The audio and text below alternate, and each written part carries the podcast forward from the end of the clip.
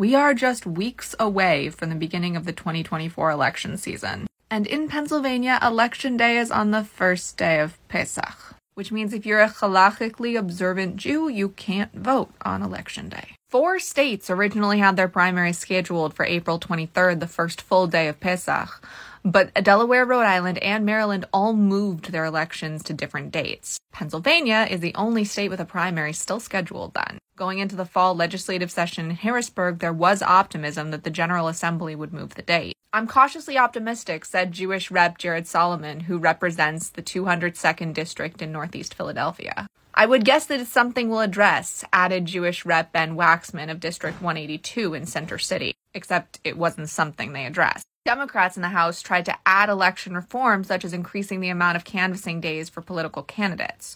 Republicans in the Senate just tried to pass a bill that would have changed the date. Pennsylvania's Jewish governor, Democrat Josh Shapiro, supported moving the primary but did not take a position on either side's proposals. We had a deal on Monday and then the deal just fell apart, said Jewish Rep Abigail Salisbury, who represents Pittsburgh based 34th District in November. Now, halachically observant Jews will not be able to go to the polls on election day.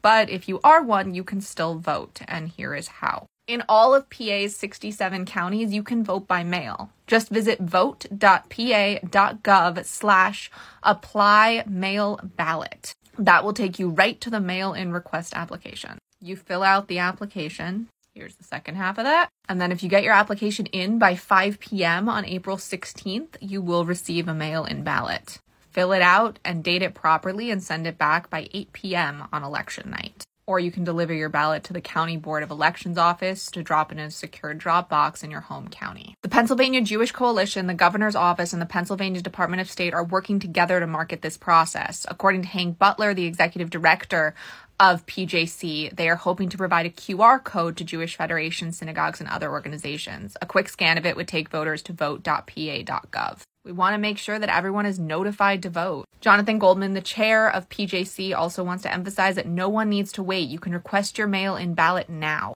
I cannot wake up on election day and go get a mail in ballot. At minimum, you need to apply for a mail in ballot. So if you're halachically observant, or even if you're not and you live in Pennsylvania, apply for a mail in ballot now. I know it feels like the election is far away, but trust me, it's going to come up faster than you think and let everyone you know in Pennsylvania who's halachically observant too. Your vote is your voice, and that voice is your superpower. So make sure you and everyone you know can vote. Short Cast Club